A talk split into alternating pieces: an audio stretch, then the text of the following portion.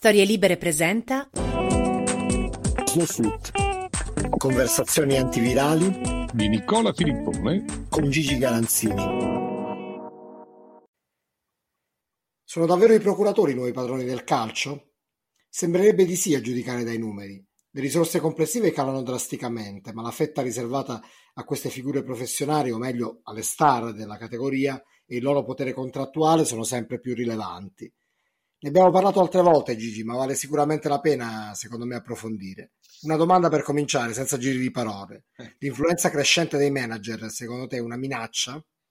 Ah, certo che sì, eh, certo che sì, perché è, un, è, un, è un, un'altra, de, detto, non so, mi viene, mi viene che è un'altra bocca da sfamare, no? Sono, sono bocche da appetiti abbastanza voraci, insomma e, e sono stati bravi loro a, a, per l'appunto a, a diventare, a diventare se non determinanti, comunque molto, ma molto pesanti nella gestione di una, di una società. Se tu pensi, io ho letto, come, come te mi pare di capire, eh, ho letto lunedì eh, l'inserto Affari e Finanza di, di Repubblica, che ha fatto una signora inchiesta su, su questo argomento che, che, che partiva dal, dalla copertina dell'inserto e poi gira per le prime pagine, quindi veramente la, la, l'argomento del momento. Eh, insomma, è, è, ab- è, abbastanza impressionante. Se tu pensi che eh, dal 2015 al 2020 c'è questa tabella in cui tutte le società quest'anno in A eh, alla fine si legge in, in rosso giustamente il, il totale di quanto hanno pagato queste società di commissioni per, per i procuratori, beh, eh, vedi cifre spaventose. Cioè, si, aprono, si aprono con la Juventus che in, queste, in quelle cinque stagioni, in que, no, in, que, quelle sei stagioni, ha pagato 190 milioni di euro, che se vogliamo tornare al, a un linguaggio antico che ormai non ha più senso, ma così che per noi vecchietti una suggestione ce l'ha, sarebbero quasi 380 miliardi di lire in commissioni per i procuratori. Beh, insomma, io, io trovo, trovo, che siamo...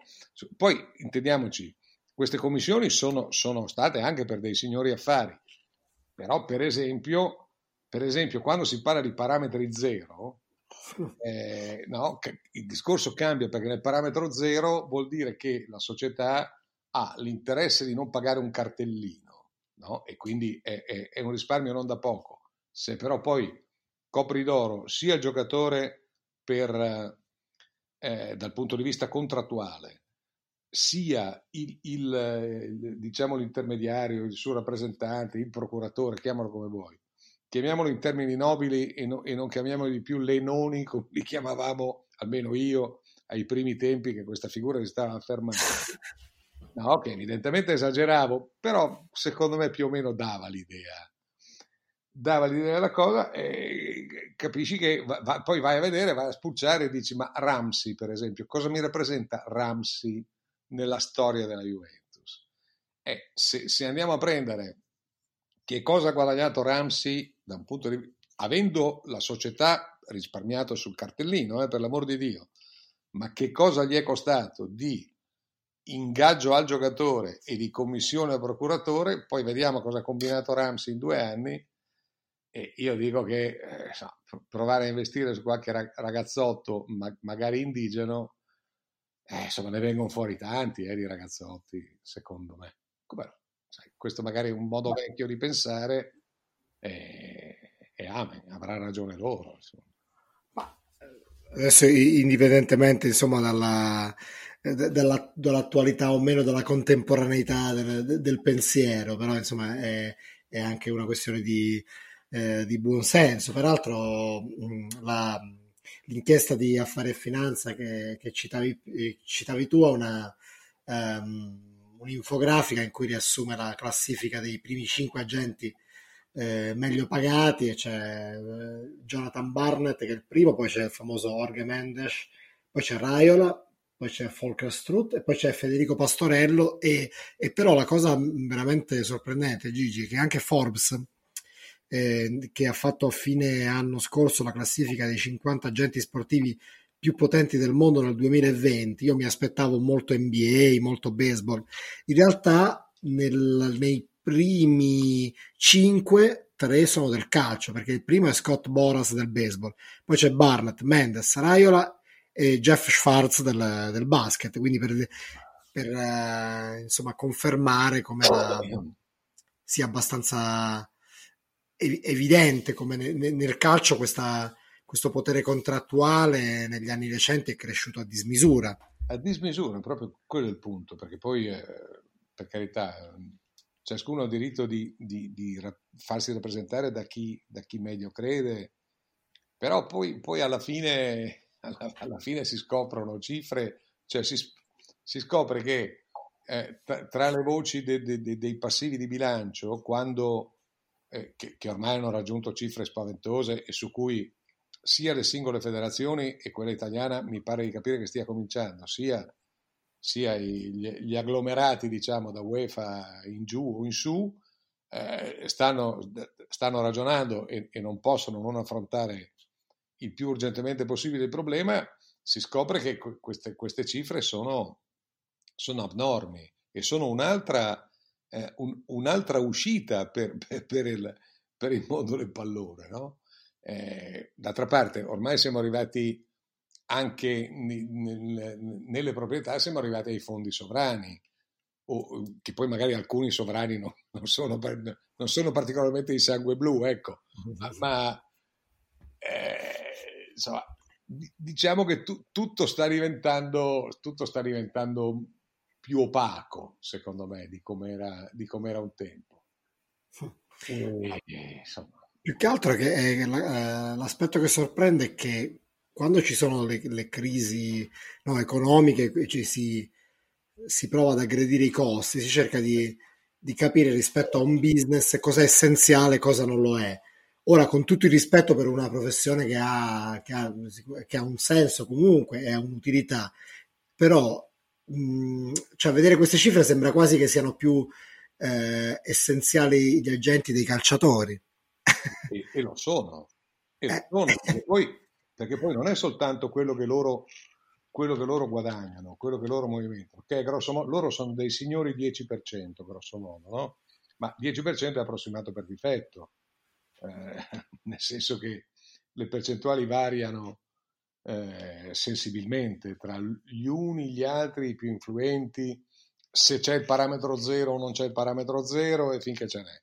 Eh, però tutto questo è, è un, sono, sono, altre uscite in più per la società e soprattutto sono, eh, a me danno la, la, la, pur essendo numeri leggibilissimi, dichiarati, eccetera, a me comunque lasciano quella sensazione di opacità, lasciano qualcosa che non, non comincia a finire, che comunque tu non ritieni indispensabile in momenti di crisi come questo.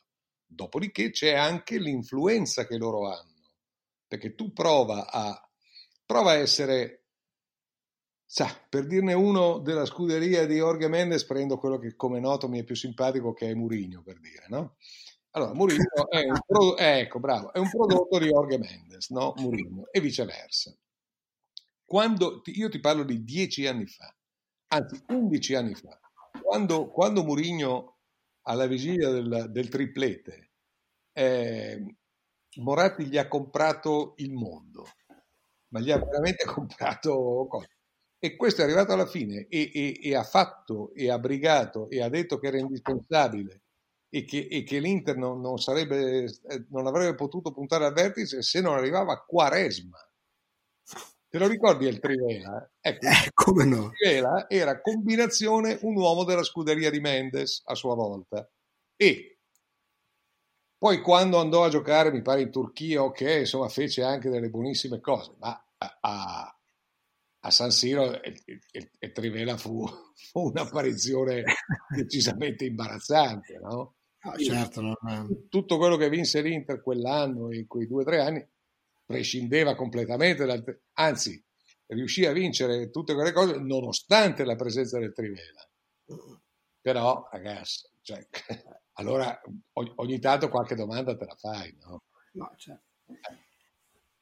E poi, poi c'è sempre... Scusami, no, ti faccio ancora una piccola parentesi sull'argomento. Dato che avevo detto due settimane fa o tre quando è arrivata la grande notizia di, di Murigno alla Roma e io ho chiesto l'aspettativa da simpatizzante della Roma fino a quando durerà questa avventura che non credo sarà interminabile. Eh, credo di aver detto eh, credo di aver detto che il, il, il primo premio diciamo della comunicazione l'avrebbe vinto il primo che avesse detto che avesse citato l'effetto Murigno nel caso la Roma mai in, quel, ah.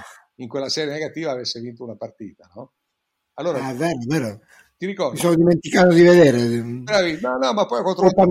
Non è, che, non è che ho controllato a tappeto, ma visto che ho appena parlato bene, ho appena citato, eh, levandomi il cappello, Repubblica per questa inchiesta di, di, che è apparsa lunedì, lo stesso giorno su, su, Repubblica Pagine Sportive invece è apparso il commento sul derby e il titolo era indovina? Effetto Murigno. Effetto Murigno.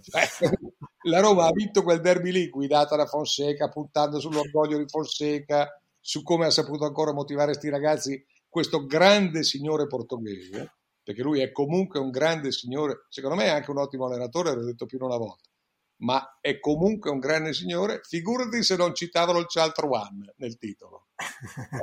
Dai. Eh è come rubare in chiesa, dai. Sì, diciamo che era abbastanza, era abbastanza telefonata eh, questa, no? eh. ahimè, però insomma c- c- ci poteva stare, però è chiaro che non, se, se i titoli o, o, le letture della realtà devono essere, eh, del, il giornalismo ha, il dovere di dare una, no, una, lettura più fedele possibile alla realtà, questa è una forzatura Ma, me, nelle cose, però. Combinazione è una forzatura a vantaggio, comunque a beneficio diciamo, dei potenti, no? o, o, è un bellicare i potenti, strano, eh? stranissimo, non succede praticamente mai. In effetti, vero, è abbastanza sorprendente. Sorprendente. Io, no, quando abbiamo deciso di, di, di approfondire il tema dei, dei procuratori, mi sono mh, chiesto quando è cominciato il loro potere contrattuale e, e qual è la loro storia. E, e ho, ho, appreso, mi sono, almeno quello che risulta è che fino agli anni 60 non esistevano i procuratori nel calcio e la prima figura professionale ascrivibile diciamo, questo, a questo ambito è quella di Cor Coster che era un, un commerciante di diamanti, un, un, ricco signore olandese che era anche il suocero di Cruyff e che trattò andò lui a trattare con l'Ajax nel 1968 il rinnovo di, di Cruyff, siccome eh, all'epoca si, si, giocò molto sul fatto che si occupasse di diamanti, oggettivamente insomma Cruyff era, eh, lo era a tutti gli effetti, insomma quindi eh, era un giocatore molto prezioso e quindi ma all'epoca insomma non c'era una, un precedente, però insomma questa storia è divertente, no? Anche è divertente. Anche ingenua, vista con gli occhi di oggi. Certo, ma è anche emblematica, perché Cruyff era avanti mh, qualche decina di anni sui suoi contemporanei, no? nel modo di giocare, nel modo di interpretare i ruoli, nel fatto che per lui i ruoli non c'erano, eh, per lui e per, per, per, per l'Olanda, per, i suoi allenatori, insomma, era, era un, è, è, la, l'arancia meccanica dell'Ajax prima e dell'Olanda poi ha cambiato il calcio negli anni 70 in maniera eh, totale, era il calcio totale e direi definitiva. No? E quindi che Cruyff, che era l'emblema di questa, di questa rivoluzione, ehm, fosse stato anche il primo a rivoluzionare i rapporti diciamo pure economici all'interno del mondo del calcio, in fondo ci sta, in fondo, come dire, completa, completa il quadro, no? una pennellata in più. Eh, anche perché allora noi, perlomeno in Italia, eravamo ancora, e lo saremmo rimasti per molti anni, eravamo ancora alla battaglia dei reingaggi. Io questa la ricordo bene perché la seguivo prima da lettore di, di, di, di pallone e, e, poi da, da, da da cronista alle prime armi, umile, eccetera. E, ehm, ed, era, ed, era, questa, era una, una, una, verità assoluta. Cioè, allora c'era la geografia, la geografia dei grandi club, eh, di uno in particolare, e cioè della Juventus, per cui Boniperti allora era, eh, era specializzato, era il, il generale comandante della, eh, della bat- cosiddetta battaglia dei reingaggi. Cosa succedeva? Che ogni anno lui d'estate, mentre altri, magari altri presidenti, okay, eh, eh trattavano il reingaggio, cioè la eventuale riformulazione contrattuale del rapporto col giocatore, ehm, che era allora comunque un, un, dipendente, non era certamente un libero professionista, eh, mentre altri, lui concentrava tutto in un giorno solo. E c'era, mi ricordo per esempio alla stampa, c'era un cronista che purtroppo non c'è più, si chiamava Bruno Bernardi ed era un bravissimo cronista, eh, che ogni anno raccontava questa giornata in cui Boniperti si chiudeva nel suo ufficio, più tardi alla Sisport, all'inizio forse addirittura era nel ritiro di Villar Perosa, ma insomma si chiudeva lì e uno alla volta le riceveva tutti. E eh, alla sera aveva rifatto i contratti, il contratto annuale di, di, tutti i giocatori, ma stiamo parlando di gente che si chiamava Zoff, si chiamava Altafini, si chiamava Bettega, Causio, no? non stiamo parlando di... E poi più avanti Paolo Rossi, Cabrini, Tardelli e finché ce n'è. E la battaglia dei ingaggi sulla stampa, anche per ragioni diciamo un pochino aziendali se vogliamo, era sempre celebrata addirittura col numero delle ore e dei minuti che Boniperti quel giorno aveva impiegato per. E, e divenne addirittura un, un, un rito giornalistico eh, Giampiero Boniperti ha, ha, insomma, tutti hanno e ci ha messo 8 ore e 16 minuti, faccio per dire, no? bevendo 11 caffè e, e, fumando tre pacchetti di sigarette, perché allora Boniperti fumava come, come. Per, capisci? Cioè, da lì siamo passati alle figure di, appunto, come si chiamano? Uno Mendes, l'altro Raiola, l'altro cosa, che non sono più i calciatori che vanno a trattare, eh, perché i calciatori ormai di, di, livello alto, come quelli che ho citato prima e che invece guadagnavano nulla rispetto a quelli di oggi, eh, ormai sono multinazionali che vengono rappresentati da queste multinazionali del, eh, del, del della contrattazione. La contrattazione, così. Con, con qualche eh, felice eccezione contemporanea, no? nel senso che, che De, De Bruyne è andato a, a, a trattare da solo il rinnovo recentemente con Manchester City, anche Skriniar ha fatto lo, lo stesso con l'Inter, quindi insomma qualche... Sono mosche qualche... bianche, eh, sì, che meritano, secondo... Sono davvero mosche bianche, sono dei, gli ultimi dei moicani, non so come dire. A me fanno, a me fanno una tenerezza infinita, perché certamente eh, eh, spunteranno di meno di quanto non spuntano invece la totalità dei loro colleghi. Però se la giocano da soli si presentano davanti da soli, capisci? Cioè non, non, non hanno bisogno dell'intercapedine. Vanno dalla società e dicono io l'altro anno guadagnavo 10, quest'anno credo di meritare 12 o 14, oppure voglio 48 e vengono respinti con perdite per dire. Però il fatto che se la giochi da solo lo trovo molto romantico. Beh sì. Il, il primo giocatore in Italia, da, da, quello che ho letto, che non ha... Che, che ha usato un procuratore, cioè si è rivolto a un procuratore per per negoziare un contratto è stato Antonioni nel, nel 77 e il procuratore si chiamava Antonio Caliendo che un, è un avvocato napoletano e, e il, il, quale poi anni, in anni successivi è, è, balzato agli onori del, de, delle cronache perché ha, ha, ha negoziato il passaggio no, di, di, Baggio alla Juventus però come dicevi prima no, era una eh, eh avevano una, un potere contrattuale un ruolo che, che, era molto diverso rispetto a oggi, sì, no? Certamente, certamente sì.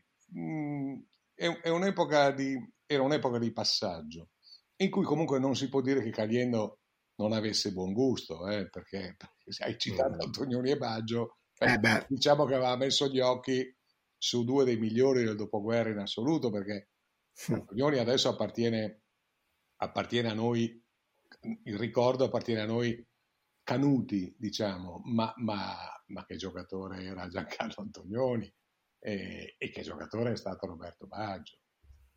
Eh, io ho letto, eh, a proposito di Repubblica, in questo caso il venerdì, ho letto il, il, non lo scorso venerdì, ma quello precedente, credo, una stupenda intervista, combinazione di Emanuele Audisio a Baggio.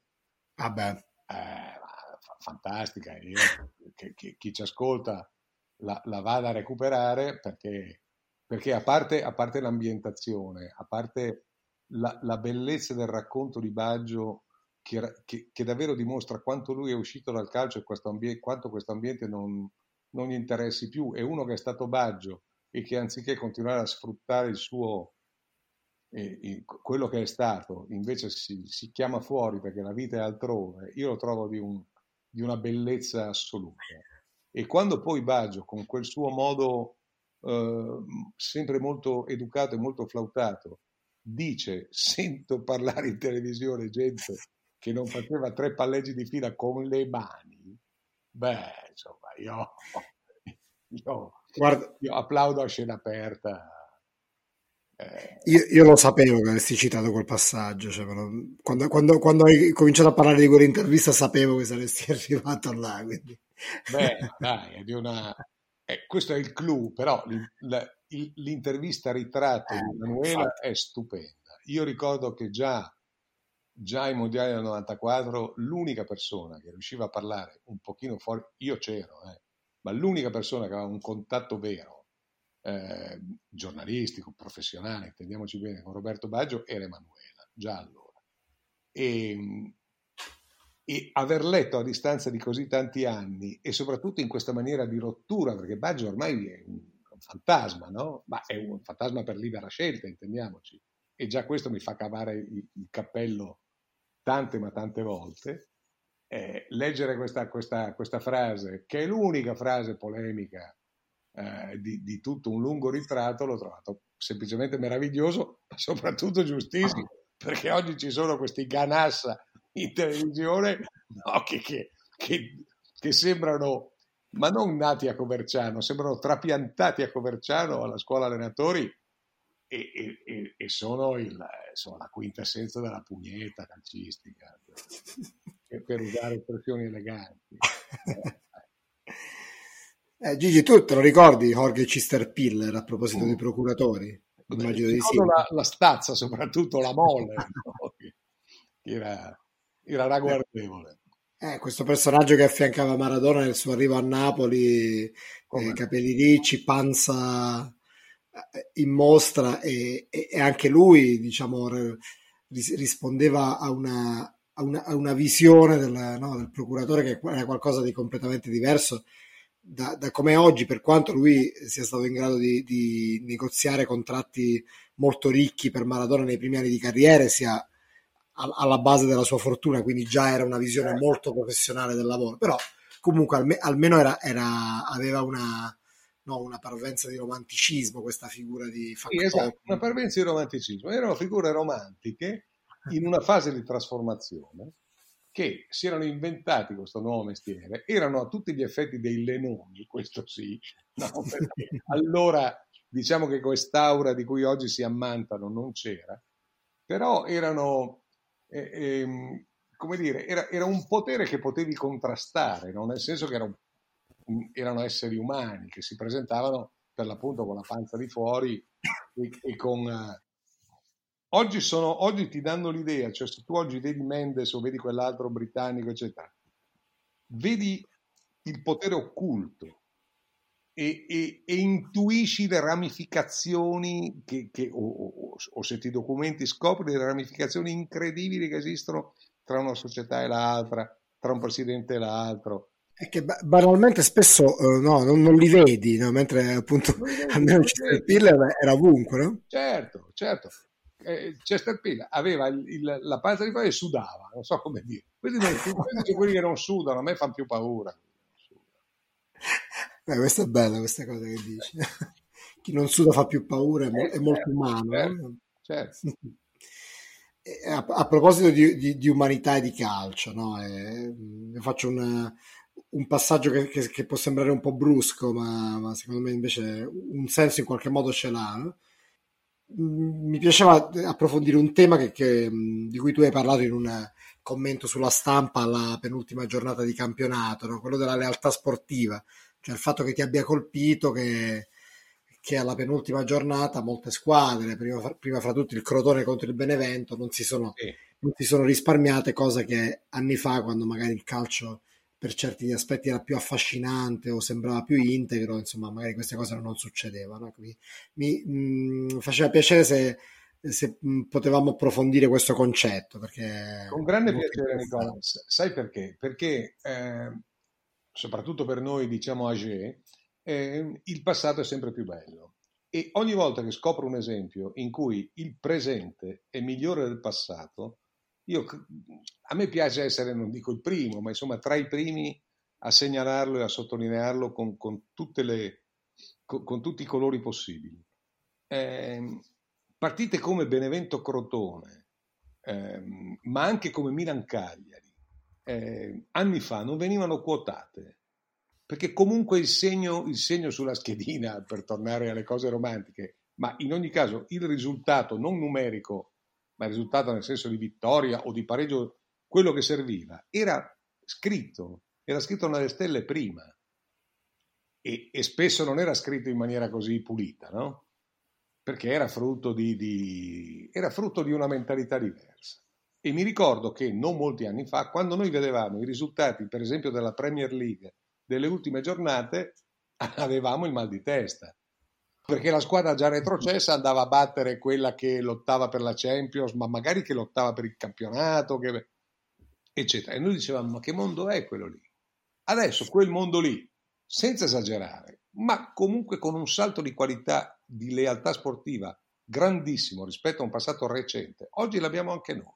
E allora, dato che se si può ogni tanto trovare qualcosa di meglio rispetto al passato, ripeto, a me piace essere, se non il primo, uno dei primi, il Crotone, retrocesso da, da sempre praticamente, perché si era capito abbastanza presto, ma matematicamente retrocesso ormai da molte giornate e da, e da molte settimane, il Crotone si presenta a Benevento, va sotto dopo 13 minuti se non sbaglio, eh, gioca la sua partita onesta, il Benevento sbaglia i gol che sbaglia, perché ne sbaglia davvero tanti, ma all'ultimo minuto, in 10 contro 11 da un tempo e mezzo, il Crotone fa la sua onesta azione d'attacco, la Benevento dorme e loro gli mettono dentro l'1-1 a 3, minuti dopo, dopo, la fine, mi pare al 93 Questo era impensabile ancora poco tempo fa. Vuol dire che siamo migliorati, che il movimento è migliorato. Beh, poi mi dispiace per il Benevento, sia ben chiaro, perché avrebbe meritato di giocarsela a Torino contro, secondo me, la, la, la peggiore squadra, forse con il Parma di quest'anno, dal punto di vista strettamente di gioco, eccetera, è stato il Torino. E quindi Benevento avrebbe meritato questo spareggio. Poi è chiaro che questo, questo lungo, interminabile suicidio del girone di ritorno, alla fine è quello che lo condanna. No? Se pensi che nel girone di ritorno il Benevento, non credo di sbagliare, ha vinto una sola partita e l'ha vinta sul campo della Juventus. Allora, questo vuol dire che da, da, un lato non c'è il miedo escenico, no? non c'è stato da un anno e passa a quella parte perché, perché non c'è il pubblico, vuol dire tante cose. Però insomma, è pur sempre Benevento che va a vincere Torino sul campo, sul campo della Juve che a quel punto lottava ancora per il titolo. Eh? non è che si giocava la Champions o cose, si giocava per il titolo. E però l'unica partita che vince e, allora se ti suicidi poi e vai in B. No, te, non è che te la sei cercata, ma vuol dire, eh, voglio dire che tutto ha un senso. E, e poi il, il, Benevento viene retrocesso mh, per effetto di, una, di, un, di, un, pareggio fra Lazio e Torino, in una partita in cui la Lazio non si è risparmiata per niente, avrebbe avuto molte occasioni, poi dopo c'è stata una coda polemica no? abbastanza sì.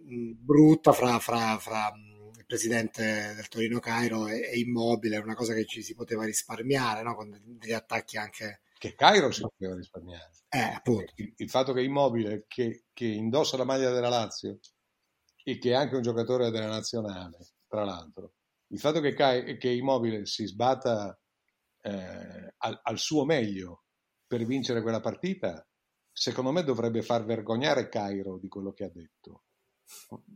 Cosa che ritengo altamente improbabile, perché c'è gente che la vergogna la conosce poco. Eh, però io, io, credo di sì. Cioè, questa, questa è la...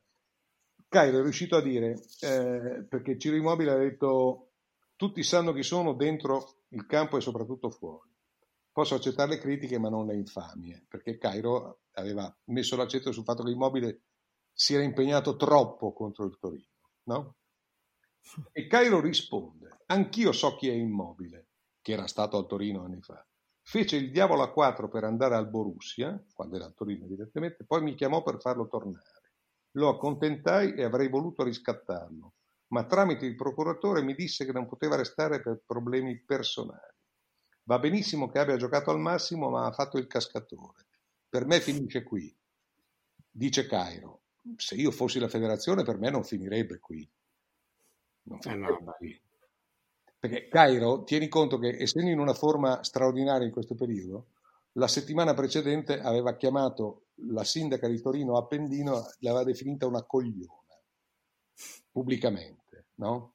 Ora, io penso che una volta, una volta i giornali di RCS fossero in mani migliori. Ecco, io ho, ho, questa sensazione, poi può darsi anche che mi sbagli. Ci sono stati anche dei periodi in cui sono stati in mani peggiori, eh, perché mentre lo dicevo mi è venuto in mente Tassandin, la PTE e alcune altre cose. Però da un punto di vista strettamente sportivo, l'editore, lasciamo stare il Corriere della Sera, l'editore della Gazzetta dello Sport che dice delle cose di questo genere, a me sinceramente, mh, eh, insomma, lo, lo, lo, trovo, lo trovo una, non una caduta di gusto, molto di più, molto di più. Guarda, Facciamo così, io ti, eh. Mm, ti, ti, porto su un argomento completamente diverso, così chiudiamo bravo perché sei... bellezza. Eh? Eh. nei giorni scorsi ho letto una bella intervista alla figlia di Enzo Berzot, Cinzia, eh. che è una, una docente universitaria, una ordinaria di storia greca alla Cattolica di Milano, no? Un'intervista molto bella in cui, fra altre cose, dice... Mh, mm, diverse cose su, su, quanto è stato importante il suo papà nella sua carriera accademica, professionale, no? E, e io ho, ho letto la, il, il, libro che tu, che tu, hai dedicato a Berzot, conosco molte cose su di lui per come me l'hai raccontato, però ti, ti leggo un passaggio e voglio vedere tu cosa, sì. ehm, come lo commenti. Allora, dice, mio padre mi ha insegnato a guardare sempre le cose da una prospettiva più ampia non tutti sanno che lui non ha mai smesso di imparare. Per esempio, grazie a papà, io ho scoperto e ho cominciato ad amare gli scrittori americani fra le due guerre, come John Steinbeck, e mi ha regalato i libri di Hemingway. Eh, poi parla del, della sua passione per il jazz, ma questo, questa la conosciamo no? per, sì. per, per, aver letto il romanzo del Vecchio. Però ecco, questo aspetto del, del padre che la, che la stimolava no? Alla, a letture importanti, anche relativamente alternative, probabilmente per quell'epoca, no? che comunque insomma, denotavano una vivacità culturale di uno che comunque era un uomo di calcio, è abbastanza sorprendente comunque. Era un uomo di calcio, ma anche era, era prima di essere un uomo di calcio, un uomo di grande spessore, di grande cultura, che, che aveva pudore di confessare che il libro che non mancava, tra i libri che non mancavano mai sul suo comodino, che dovevano essere sempre tanti, sia in casa che in ritiro, perché lui era un insonne, no? E non sempre c'erano Beazzotto e Bruno Conti a fargli, a fargli, compagnia durante le nottate insonni di Spagna, no? Quindi lui aveva bisogno di tanti libri, ma per esempio le satire di Orazio non mancavano mai sul suo comodino.